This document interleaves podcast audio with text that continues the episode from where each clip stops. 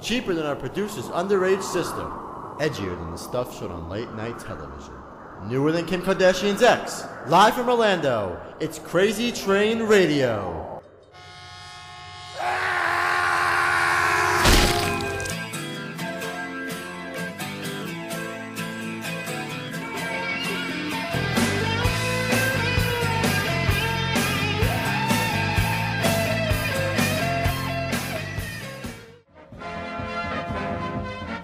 Hi, this is Joe Theismann, and you're listening to Crazy Train Radio. Hail to the Redskins, hail victory. Brave on the warpath, fight for all we see. Actually, folks, uh, was a surprise phone call this morning, but has been in the works for a couple weeks now, or a couple months uh, since the end of last season. But we got uh, current free agent broadcaster and former NFL great Joe Theismann on the on the line. Joe, what's going on? Good morning. How are you? Wonderful. Uh, well, we know you were just recently doing the preseason games for the Washington Redskins, so we'll start with that. How did uh, the team look, and what do you know about RG3? Well, I know quite a bit about Robert. Um, I was with him uh, right after his surgery in Pensacola, and basically, you know, monitored his progress all the way up until he got the clearance from Dr. Andrews and, and Coach Shanahan to be able to start on Monday night against the Philadelphia Eagles. And I think Robert has progressed very well. Uh, he's one of those incredible athletes that just has tremendous healing power, great determination, and uh, looks like he's ready to go and play some football. And I think he'll play a smarter brand of football and protect himself a little bit more. The Redskins, as a football team, are as good as anybody in the National Football League. They get Brian Orakpo back on the defensive side as well as Brandon Meriweather. And offensively, uh, Pierre Garcon only played 10 games a year ago. They were 9 and 1 in those games that they played, Seattle being the one they lost.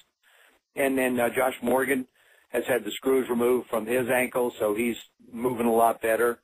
Um, you had a lot of guys, too, with the Redskins on offense that were somewhat new to the system. Alfred Morris, Robert Griffin III, Pierre Garcon, Josh Morgan, a couple of linemen up front. And so what you wind up with is a, I think, a very complete, a very healthy football team that came through training camp and a very excited football team to be able to get out and start competing. Well, obviously, uh, if you watch some of the other uh, experts and shows and whatnot, such as on NFL Network, ESPN, and whatnot, they look at the NFC East in particular as definitely a mit with a mixed reviews. Some see the Redskins as far as first to as low as third. What do you take on it from what you've seen? Well, I, I look at the Redskins as being the best team in the division uh, simply because of a lot more experience, their second year in the system, and the health of their football team. So I, I would rank them one. I think the Giants I would look at as the second, um, be number two in the division, um, with Victor Cruz under his belt. Um, you know, terrific young running back. Their defense, I think, is the big key for them to play better. They've lost a couple of key people, though. I think the Dallas Cowboys, they could be very good. They could be like they were a year ago. I mean, it's just there's so much uncertainty around them, and the Philadelphia Eagles have so much newness. It's hard to say that they're going to be the best team in the division. But you know, I go Skins, Giants, Cowboys, uh, Eagles as I look at the division. Well, obviously, you you bring up two interesting points. Uh, have you got a chance to see the Philadelphia Eagles going into Week One here, and what do you think of uh, what Chip Kelly is trying to uh, introduce to the NFL and the Eagles? Well, I've watched a little bit of uh, a little bit of preseason, but there's it's so difficult to get any kind of a read on a team in the preseason. Michael Vick played well. It looks like it could be a system that will complement his athletic skills. We did the Buffalo Bills uh, game, and Doug Marrone uh, up there, who came out of Syracuse, really wants to run the same kind of an offense that um, Chip Kelly wants to run in Philadelphia, very up-tempo offense. And what I noticed about the up-tempo offense coming from the college ranks to the professional ranks is if you don't make first downs with an up-tempo offense, your defense spends an awful lot of time on the field. I'll give you an example. In the Buffalo Bill Redskin third preseason game, In the second quarter, the Buffalo Bills had the ball a little bit over four and a half minutes. The Redskins had it uh, roughly ten and a half minutes. In the third quarter, the Bills had it four minutes. The Redskins had it 11. And I, I don't think you can sustain uh, a defense or give a defense that much work to do during the course of a game. So it'll be very interesting to see how Chip paces his offense in the National Football League. Well, obviously, like you said, with the defense, and obviously I study uh, Philadelphia a lot for my personal uh, home base being in that area. my biggest concern, well, so my personal concern is, like you said, with the hurry up offense and everything else, is like you said with the defense and uh, a lot of work. What's going to happen week eight, week nine, ten? You know, when you get further into the season and you have that much work with a physical sport like football, when you're that far down a, along the line, Joe. Well, I think you know. I mean, and remember the other thing too. At, the college level, you have a hundred players available to you. At the professional level, you have forty-five. I mean, you you run an up-tempo offense, that's fine. But what about your offensive line? Uh, what about your receivers getting back? What about the rules in the National Football League that says that the defense has the opportunity to substitute if you substitute? So there are there are things that Chip's going to have to deal with when it comes to just purely the speed of his offense, and I'm sure he's thought about those, and that's why I'm I think Philadelphia is the most curious team in the National Football League this year because there's so much uncertainty, and we don't really know what it's going to look like until it gets started.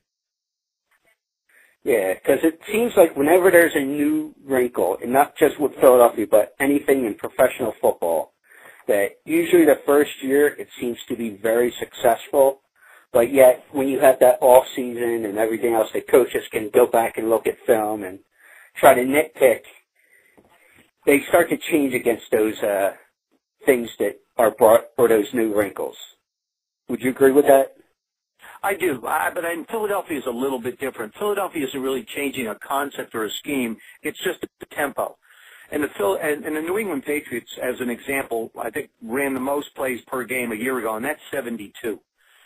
Now, in college, Chip would run it up near 100. And and at our level, you have TV timeouts. There's a lot of things that play into um, the difference between a collegiate pace and a professional pace. I think if they can get to 70, 72 plays, as we've seen New England do, that's that's quite an up tempo pace, and it's it created opportunities for New England to be a very high scoring team, a very efficient football team.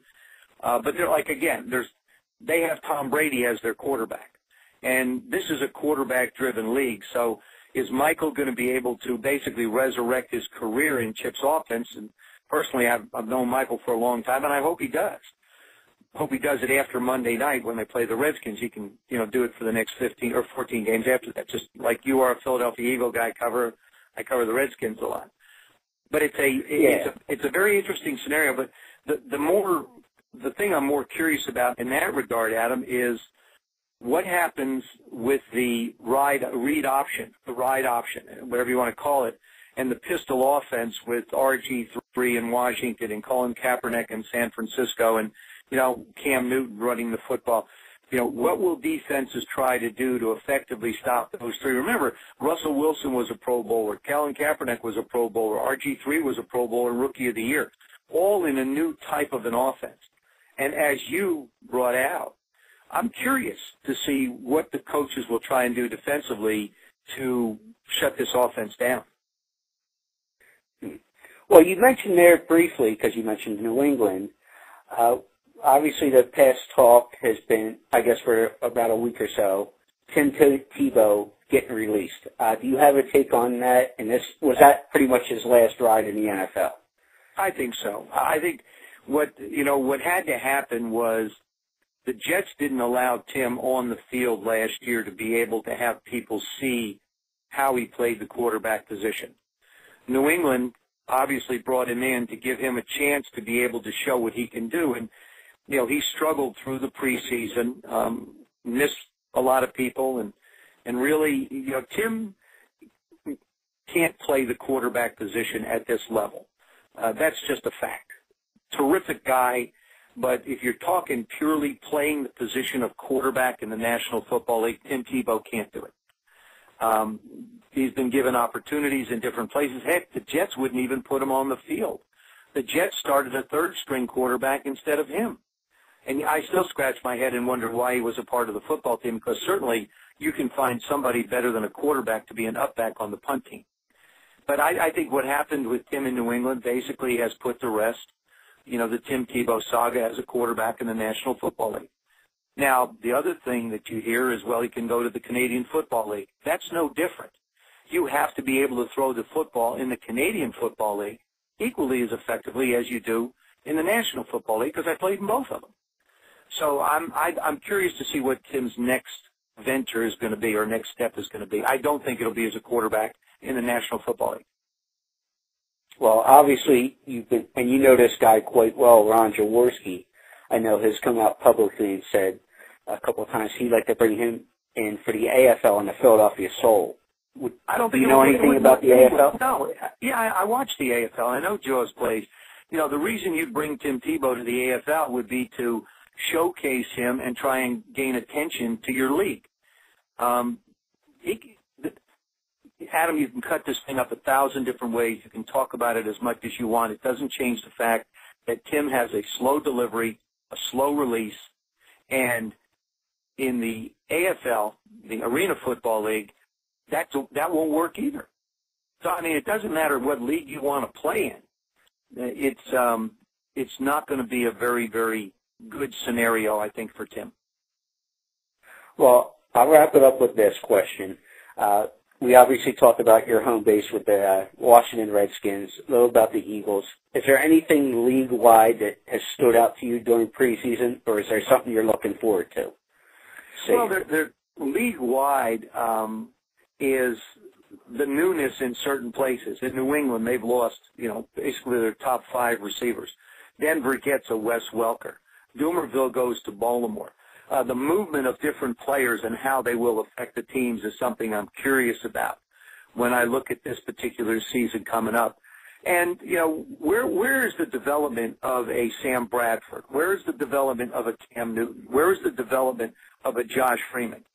Uh, you know, is this going to be the year that Jay Cutler makes the Chicago Bears eat their words when they say they're not going to negotiate an extension uh, until after the season is over? So there's there's a myriad of different stories that I'm very curious about, and how will the new eight new coaches do uh, with different football teams? You know, what's going to be Philip Rivers' future now without a terrific supporting cast around him? So there's, gosh, it, it's an endless story, and that's what I love about the National Football League on an annual basis. Every year, there's a new set of circumstances and stories that become very intriguing. Well, that is awesome. Uh, Joe Theismann, thank you so much. Uh, if you can hang on the line line for a second. You got it. Thanks, Joe. Uh, any chance you might be able to cut an ID for me? Hi, this is Joe Theismann. You're listening to Crazy Train Radio. Sure, I'll do it for you. Whenever you're ready. Like tailgating, stock car racing, and the blues, Yuengling is purely American. Like neighborhood hardware stores and local diners, Yuengling is a family business. And just like talking football, politics, or beer, Yuengling is no nonsense. Yuengling is like a lot of things, but our lager is unlike anything else. It's a true American lager, purely independent in a way that's hard to find these days, in a way that's avoided every superficial fad and fancy distraction that doesn't have to do with making great beer. Maybe that's what's made Yuengling Lager kind of an icon. It's no frills, no shortcuts. Beer that's all about the beer. Refreshing, isn't it? It says something about Yuengling and the people who drink it. Ask for it on tap or in bottles wherever you go. And get a taste for yourself of an American original. Think about it. We've survived for 185 years by making darn good beer. Yuengling Lager from America's oldest brewery. DG Yuengling and Son, Pottsville, Pennsylvania. Please enjoy responsibly.